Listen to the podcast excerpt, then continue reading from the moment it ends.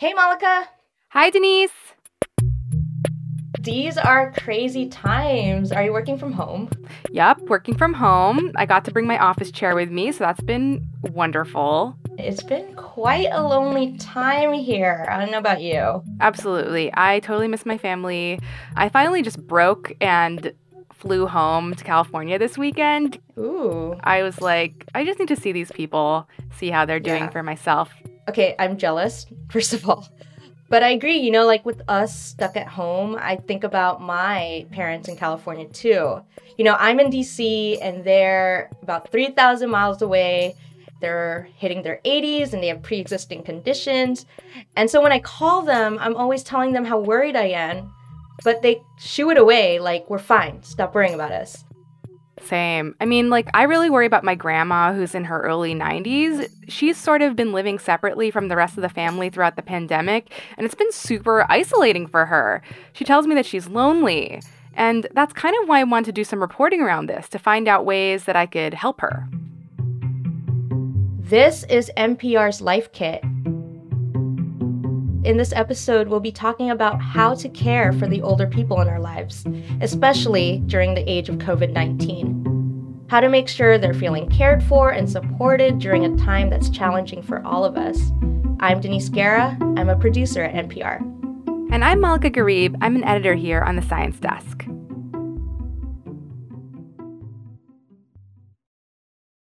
Let's start with who exactly we're talking about here. We know grandparents, parents, uncles, aunts, cousins, siblings, neighbors, just anyone in your life who's older and you're just kind of worried about. It might be like a cousin who's in a nursing home or an older parent living with your sister, anyone. Okay, so I want to learn from you how to start this conversation with, you know, say my parents in California or, you know, someone's older relatives. What is the best way to make sure that they're doing okay in this pandemic? That was the exact question that I had too. I spoke to Betty Ann Moskowitz, the author of Finishing Up on Aging and Ageism, to get her advice. And she's 80 years old. And she says the first thing we need to do is to simply ask them, Are you okay? Do you need anything?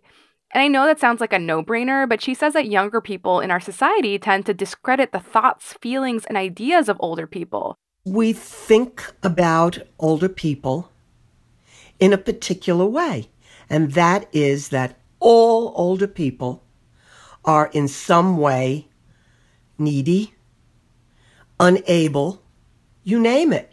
So, although it sounds like a really obvious thing to do, just ask them, How are you doing? And when they answer, believe them.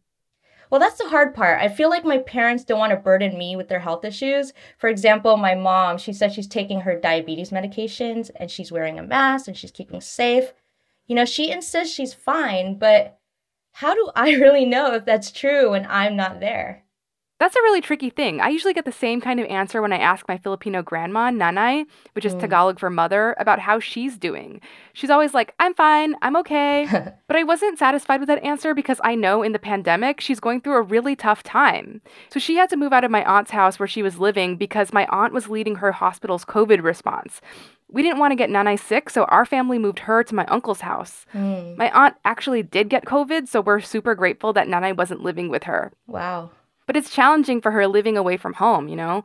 That's why when I was checking on her, I did genuinely want to know how she was doing, and I didn't want some BS answer. Mm. The experts who I spoke to said to really listen. Alicia Del Prado is a Filipino American psychologist, and she says, in the busy world that we live in, even in the pandemic, sometimes we can rush through conversations and we can rush through how we spend time with older people in our lives.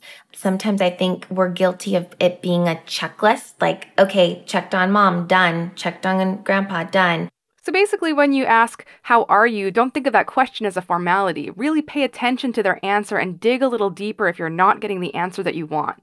That means that I'm going to have to really need to work on my approach. Yeah, it's kind of like being a journalist. You keep having to dig and dig and dig for the answer, but I promise that it'll pay off. Mm. I actually tried this on Nanay a few months ago and asked her how she was doing. At first, she said my uncle was treating her like a princess, which I was super relieved about. But then I kind of just stayed silent and waited to see what else she might have to say, kind of like how we're taught in journalism. That silence, right? Yeah, giving the subject room to speak. And I was really shocked when she said this. You know, Malaka, to tell you the truth, sometimes I cry alone. Because I long for my room, I long for my flowers, I long for the surrounding. Oh, Nanay. I know. It really, really broke my heart. But honestly, I was so grateful that she said something because now I know how she's feeling and we can open up new conversations about how she can get what she needs. Okay, so you have the fact finding mission, and once you figure out what's going on, what do you do then? This is the part that I love from the experts. Ask them how to fix it. Here's Moskowitz with her advice on what we can say to older people. I know you're not happy here. And I get it. What could you do to make it better for you? The only person who's going to be able to take back power is the old person herself. But the way you can help is to suggest that if she wants to make life better, she better get cracking. She better get cracking, man. Mm-hmm. So I asked Nanay what she wanted, and she was like, honestly, if I could have some word search puzzles and some Netflix recommendations or some K dramas I could watch, I'd be good. so I, I ordered her some crossword puzzles online. They arrived to the house the next day. I visited her in California in October, and she did like half of them already. So now I got to send her a new book. She also took matters in her own hands too. When she realized in the middle of the summer that the pandemic was going to stick around for a while, she sprung into action. She asked my uncle to go to the store and buy her some flowers. Nanay had decided to grow herself a new garden because she realized that she wouldn't be going home anytime soon. I'm so glad that your grandma was able to help herself. But look, real talk. What happens when we ask these questions to an older person and they're not telling us the whole story? How do we know that they're doing okay if that's the case? Yeah, that's what I wanted to know too. Like, what if my uncle wasn't treating Nanay like a quote unquote princess and was doing mm. stuff that she was too afraid to tell me about? What if things were not okay?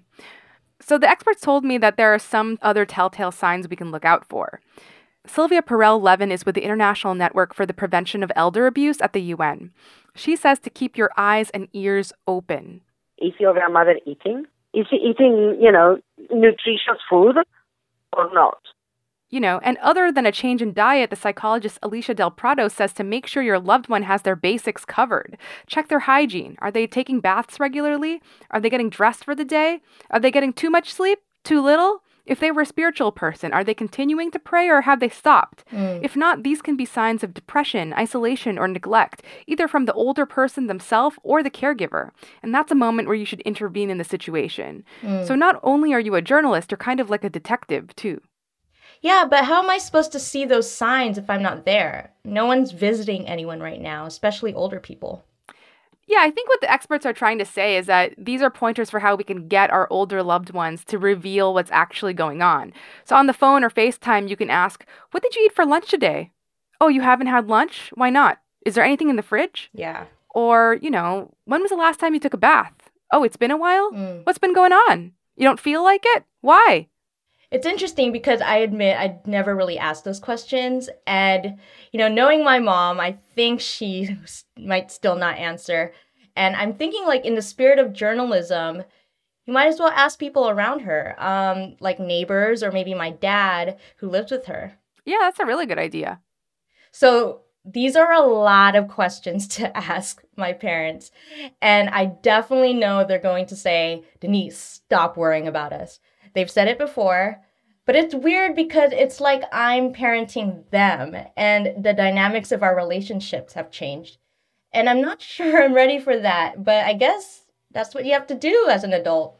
Yeah. I mean, I think the most important thing that I learned from the experts is respect. That we have to respect the wishes and wants and needs of the older people in our lives. I mean, for your parents, they they may truly be okay, you know? Yeah. I mean, it's interesting that you use the word parenting because that's exactly what the experts were cautioning against that we're assuming we know what's best for them and that the older people are incapable of making decisions for themselves. Mm. So we can't and shouldn't assume that we know what's best for them. Being old doesn't mean that you're any of those things that people think you are. You're who you always were our parents, our grandparents, they're always who they were. And that's really crucial for all of us to remember as we speak to our older loved ones. So, what I'm getting at is it's not about us. You know, it's not about our feelings. It's really about them. they're people and they can make good choices for themselves. So, are there other ways to show my older loved ones that I care? Well, I actually opened this up to NPR readers and asked them to submit some ideas, and they had some really good ones, and some of them made me cry. Ah! One older person said to stop thinking of us as a problem that needs to be solved. I love that. It's such a good reminder. Yeah, it is. And other ideas I loved send a weekly postcard. So I started sending my grandma random postcards with like a few life updates. You know, went to walk the dog this week, um, had soup for dinner, just really everyday mundane stuff about my life because that's how life is for the most part.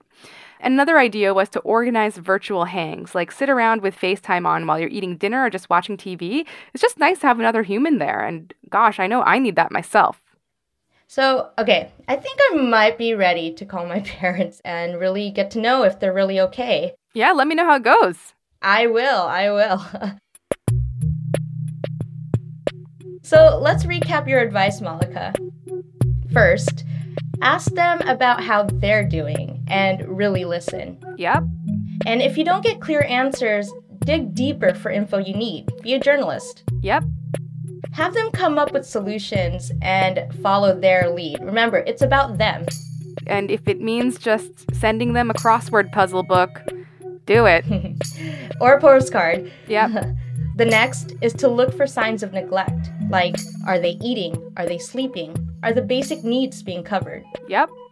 And don't assume you know what's best. Older people aren't a problem to solve. I'm snapping. I'm snapping. Snaps! that was Malaka Gharib, editor at NPR Science Desk. Say hi to Nanay for me. I will. And for more NPR Life Kit, check out our other episodes. We've got a deep dive into how to be a better caregiver to your loved ones. If you're listening to this episode because you are a caregiver, that episode might be another one for you. You can find it at npr.org slash lifekit. And if you love Life Kit and want more, subscribe to our newsletter at npr.org slash newsletter. Finally, if you got a good tip, leave us a voicemail at 202 216 9823 or email us a voice memo at lifekit at npr.org. This episode was produced by Claire Lombardo. Meghan Keane is the managing producer. Beth Donovan is the senior editor. Our digital editors are Beck Harlan and Claire Lombardo. Our editorial assistant is Claire Schneider. I'm Denise Guerra. Thanks for listening.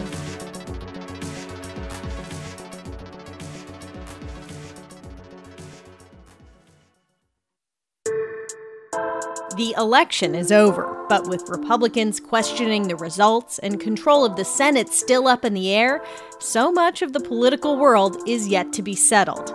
Keep up with the latest every day on the NPR Politics Podcast.